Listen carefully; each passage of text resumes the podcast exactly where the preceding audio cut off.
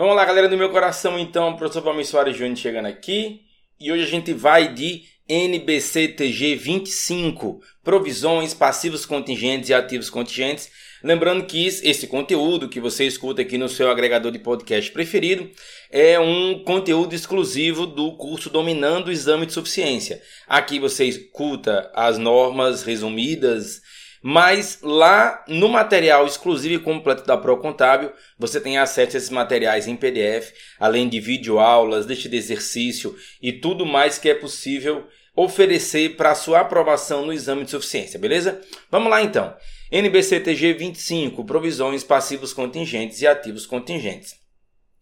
Quanto ao objetivo, o objetivo desta norma é estabelecer que sejam aplicados critérios de reconhecimento e bases de mensuração apropriados a provisões e a passivos e ativos contingentes, e que seja divulgada informação suficiente nas notas explicativas para permitir que os usuários entendam a sua natureza, oportunidade e valor. Quanto ao alcance da norma, esta norma deve ser aplicada para todas as entidades na contabilização de provisões de passivos e ativos contingentes, exceto, letra A, os que resultem de contratos a executar, a menos que os contratos, a menos que o contrato seja oneroso, e letra B, os cobertos por outra norma. É, esta norma não se aplica a instrumentos financeiros, incluindo as garantias, que se encontrem dentro do alcance da NBC TG 48 Instrumentos Financeiros. Contratos a executar são contratos pelos quais nenhuma das partes cumpriu qualquer das suas obrigações ou ambas as partes só tenham parcialmente cumprido as suas obrigações em igual extensão. Esta norma não se aplica a contratos a executar, a menos que sejam onerosos. Quando outra norma tratar de um tipo específico de provisão ou de passivo ou ativo contingente, a entidade deve aplicar essa norma em vez da presente. Por exemplo, certos tipos de provisão são tratados nas normas relativos a letra A, tributos sobre lucro. Nesse caso, você deve ver a NBCTG 32, tributos sobre lucro. Letra B, arrendamento mercantil. Nesse caso, você deve ver a NBCTG 06, operações com arrendamento mercantil. No entanto, esta norma aplica-se a qualquer arrendamento que se torne oneroso antes da data do início do arrendamento, conforme definido na própria NBCTG 06. Esta norma também deve ser aplicada a arrendamentos de curto prazo e arrendamentos para os quais o ativo subjacente é de baixo valor, contabilizado de acordo com o item 6, lá da NBCTG 06, e que se tornaram onerosos. É, letra C, benefícios a empregados. E nesse caso você deve ver a NBCTG 33, benefícios a empregados.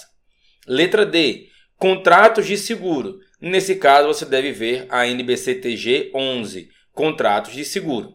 Contudo, esta norma aplica-se a provisões e a passivos e ativos contingentes de seguradora que não sejam os resultantes das suas obrigações e direitos contratuais segundo os contratos de seguro dentro do alcance da NBCTG 11. Ainda na nossa listinha, a letra E. Contraprestação contingente de adquirente em combinação de negócios. Nesse caso, você deve ver a NBCTG 15, combinação de negócios. E por último, como regra específica, quando se tratar de receita proveniente de contratos com clientes, você deve ver a NBCTG 47, receita de contrato com o cliente. Contudo, como a NBCTG 47 não contém nenhum requisito específico para tratar de contratos com clientes que são ou que se tornaram onerosos, esta norma é aplicável a esses casos. Continuando, esta norma define provisão como passivo de prazo ou valor incertos. Em alguns países, o termo provisão é também usado no contexto de itens tais como depreciação, redução a valor recuperável e ativos e créditos de liquidação duvidosa. Estes são ajustes dos valores contábeis de ativos e não são tratados nesta norma. Outras normas especificam se os gastos são tratados como ativo ou como despesa. Esses assuntos não são tratados nessa norma. Consequentemente, esta norma não proíbe nem exige a capitalização dos custos reconhecidos quando a provisão é feita. Esta norma aplica-se a provisões para reestruturações, incluindo unidades operacionais descontinuadas. Quando uma reestruturação atende à definição de unidade operacional descontinuada, a NBCTG 31, ativo não circulante mantido para venda e operação descontinuada, pode exigir divulgação adicional. Vamos para aquela parte então que a gente fala algumas, algumas definições que a, que a norma traz. Os seguintes termos são usados nesta norma com os significados especificados. Provisão é um passivo de prazo ou de valor incertos.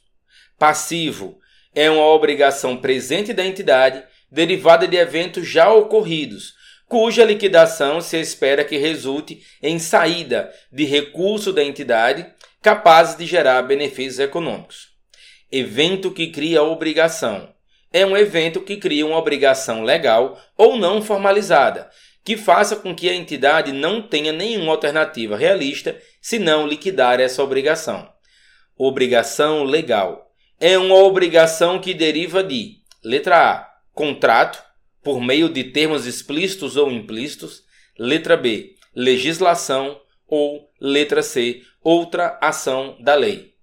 Obrigação não formalizada é uma obrigação que decorre de ações da entidade em que, letra A, por via de padrão estabelecido de práticas passadas, de políticas publicadas ou de declaração atual suficientemente específica, a entidade tenha indicado a outras partes que aceitará todas as responsabilidades.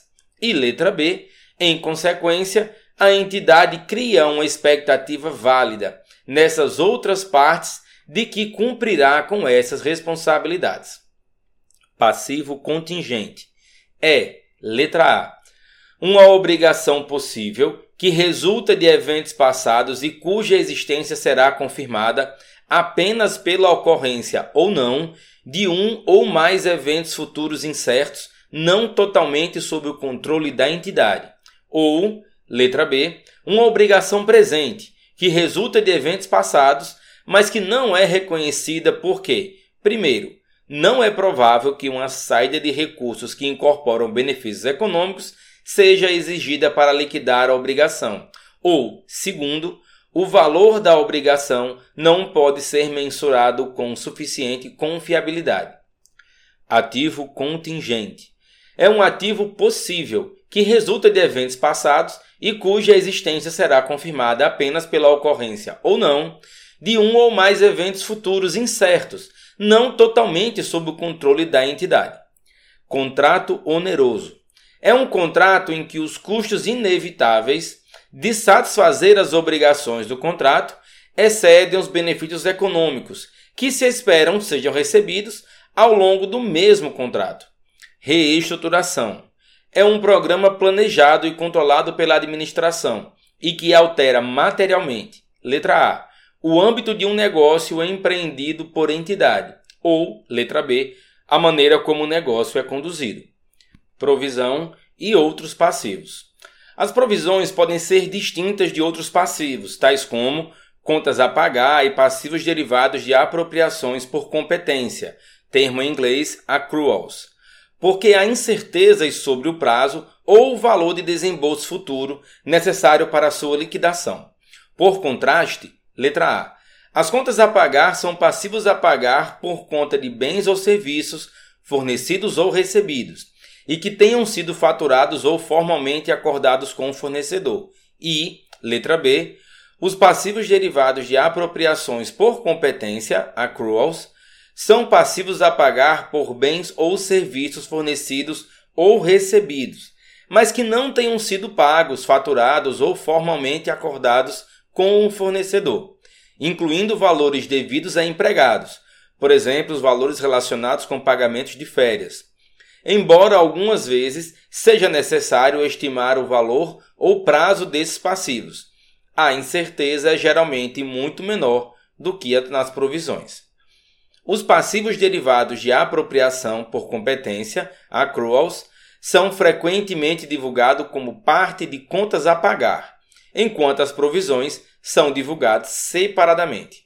Quanto à relação entre provisão e passivo contingente, em sentido geral, todas as provisões são contingentes, porque são incertezas quanto ao seu prazo ou valor.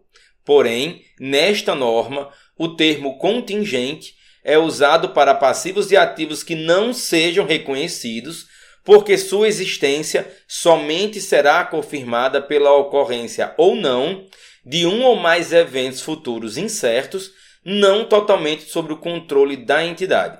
Adicionalmente, o termo passivo contingente é usado para passivos que não satisfaçam os critérios de reconhecimento.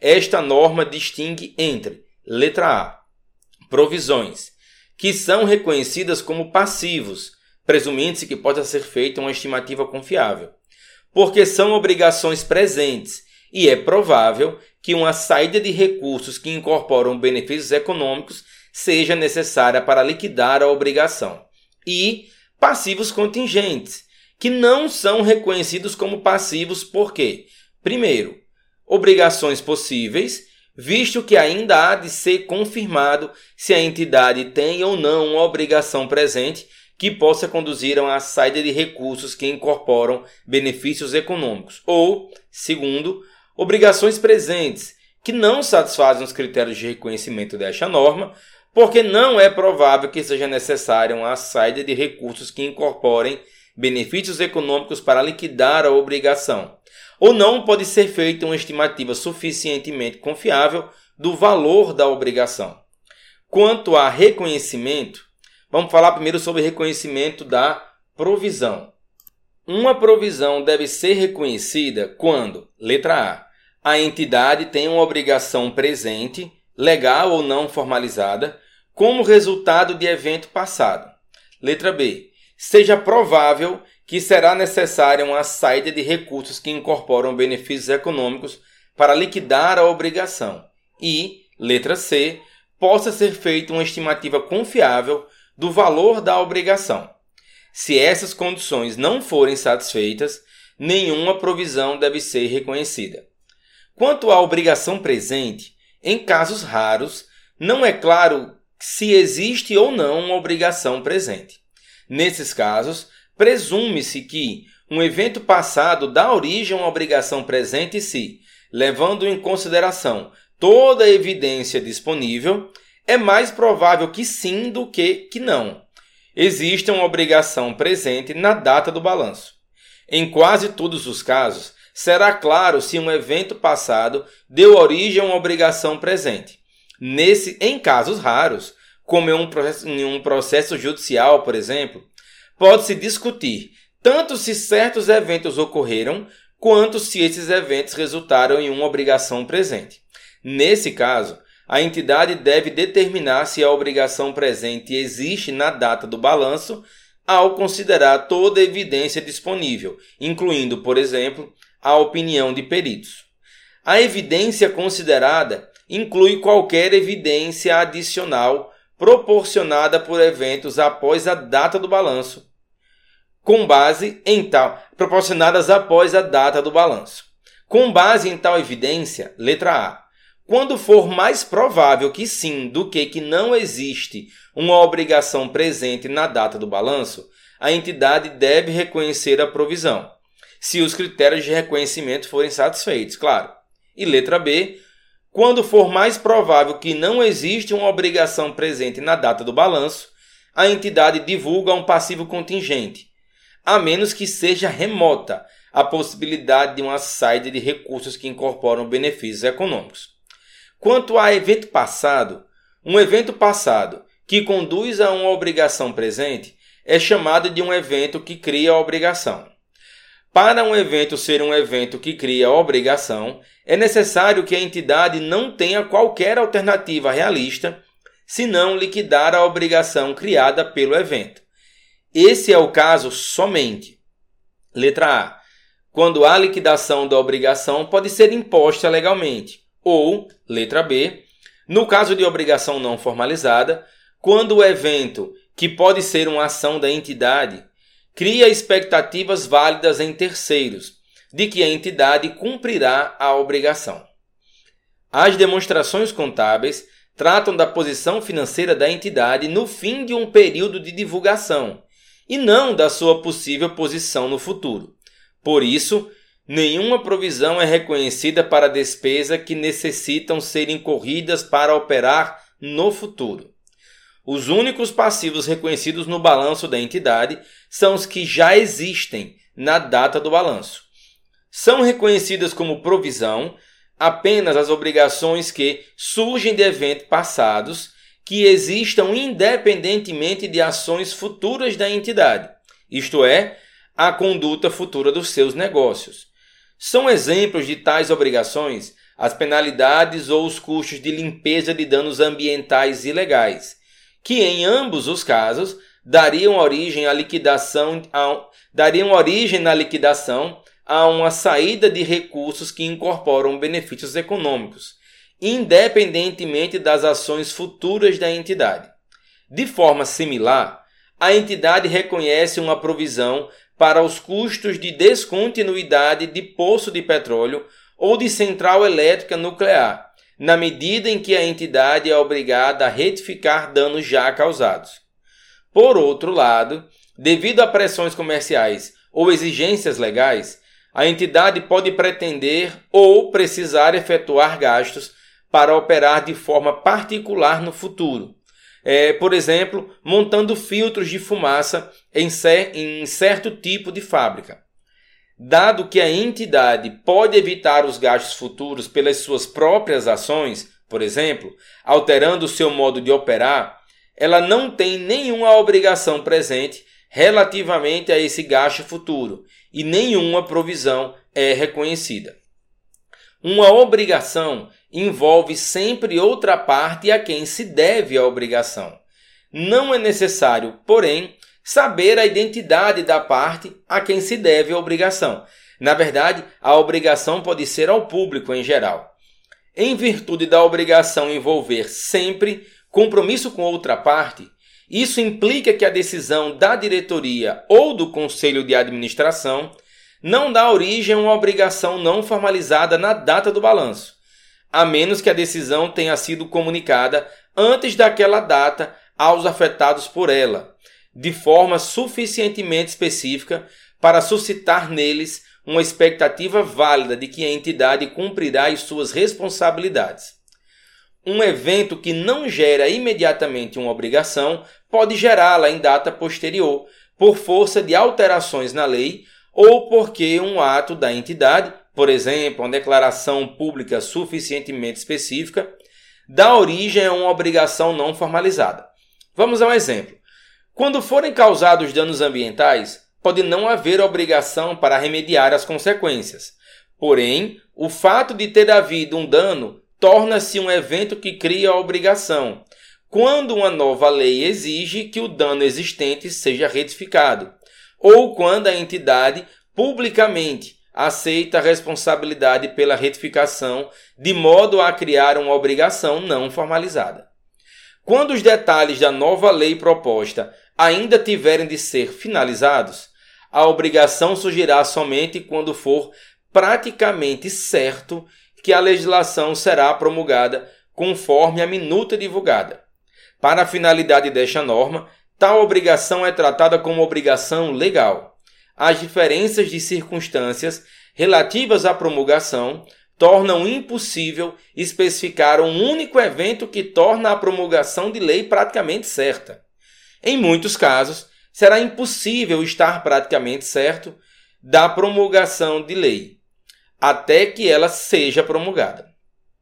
Sobre saída provável de recursos que incorporam benefícios econômicos, para que um passivo se qualifique para reconhecimento, é necessário haver não somente uma obrigação presente, mas também a probabilidade de saída de recursos que incorporam benefícios econômicos, para liquidar essa obrigação. Para a finalidade desta norma, uma saída de recursos ou um outro evento é considerado como provável se o evento for mais provável que sim do que não de ocorrer. Isto é, se a probabilidade de o evento ocorrerá for maior do que a probabilidade de isso não acontecer.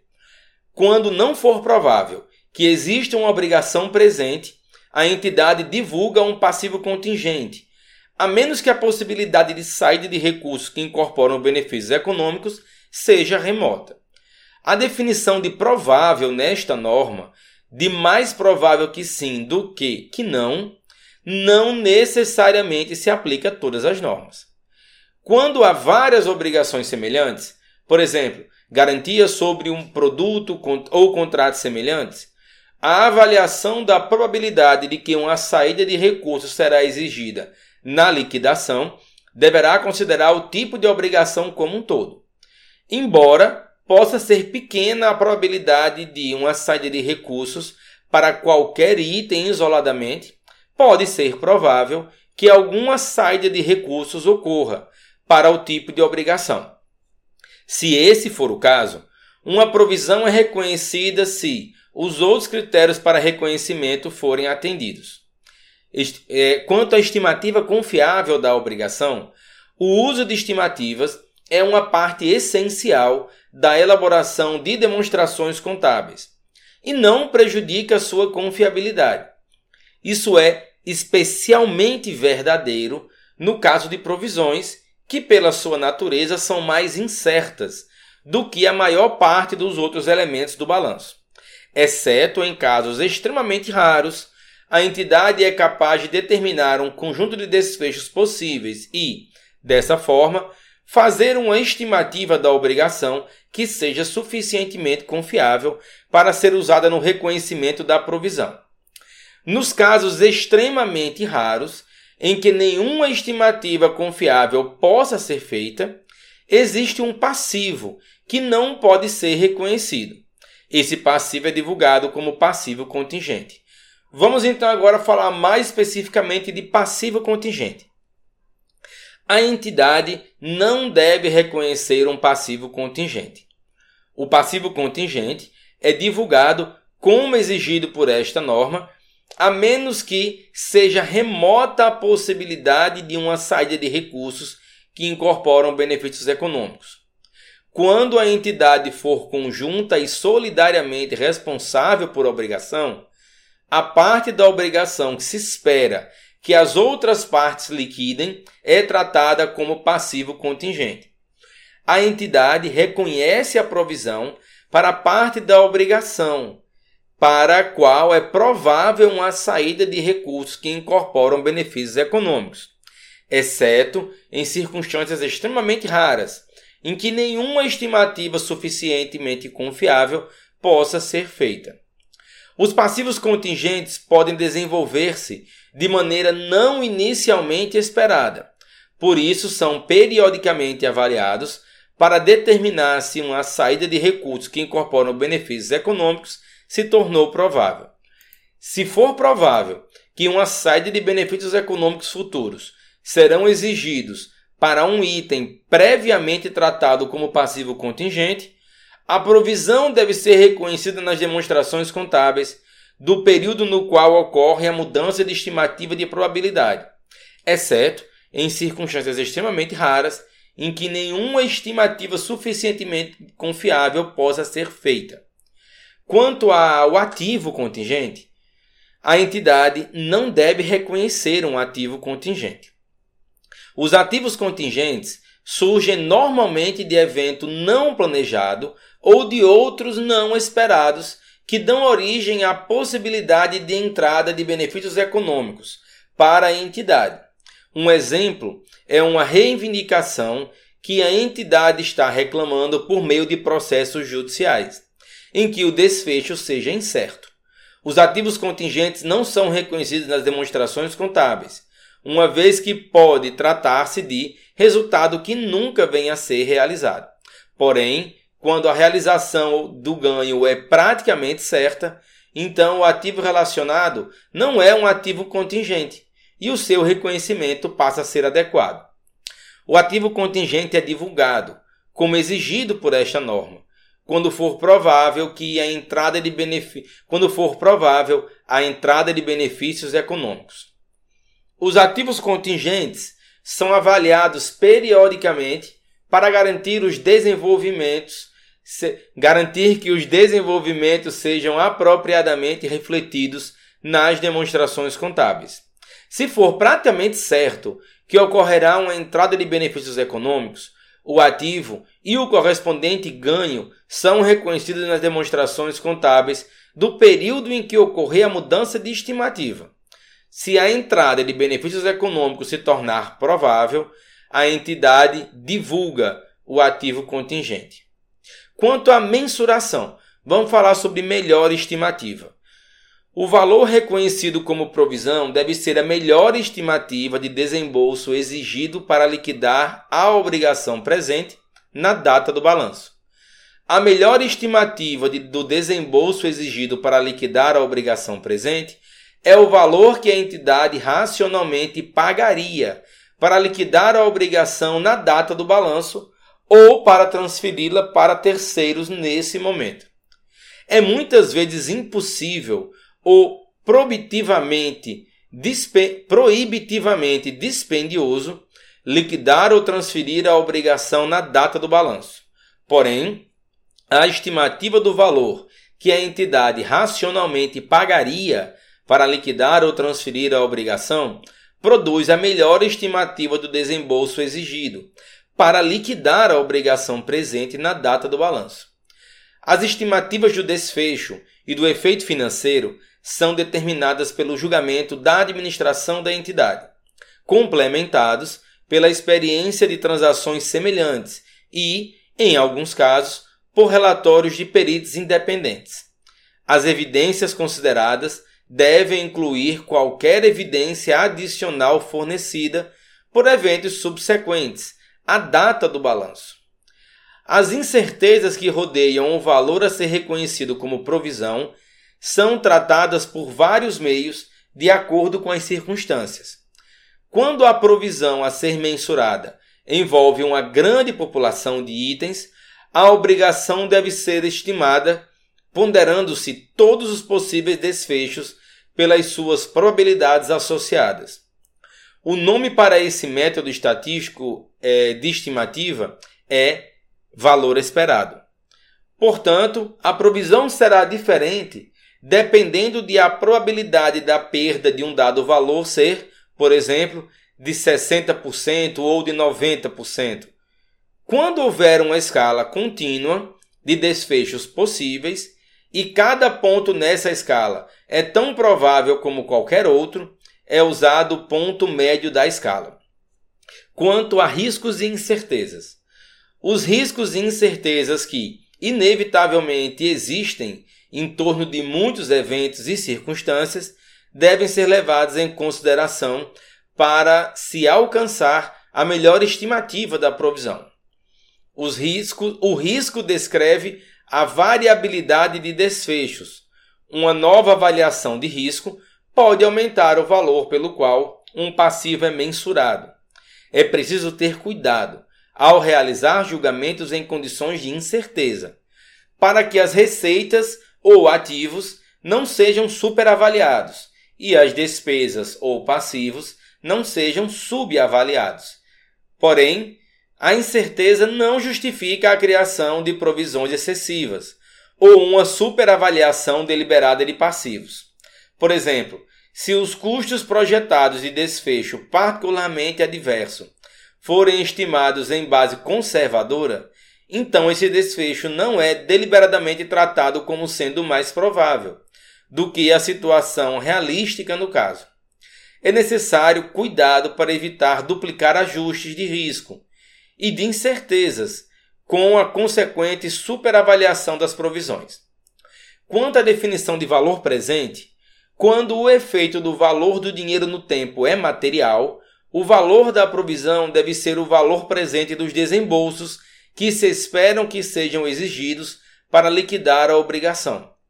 Em virtude de valor do dinheiro no tempo, as provisões relacionadas com saídas de caixa, que surgem logo após a data do balanço, são mais onerosas do que as, aquelas em que as saídas de caixa do mesmo valor surgem mais tarde.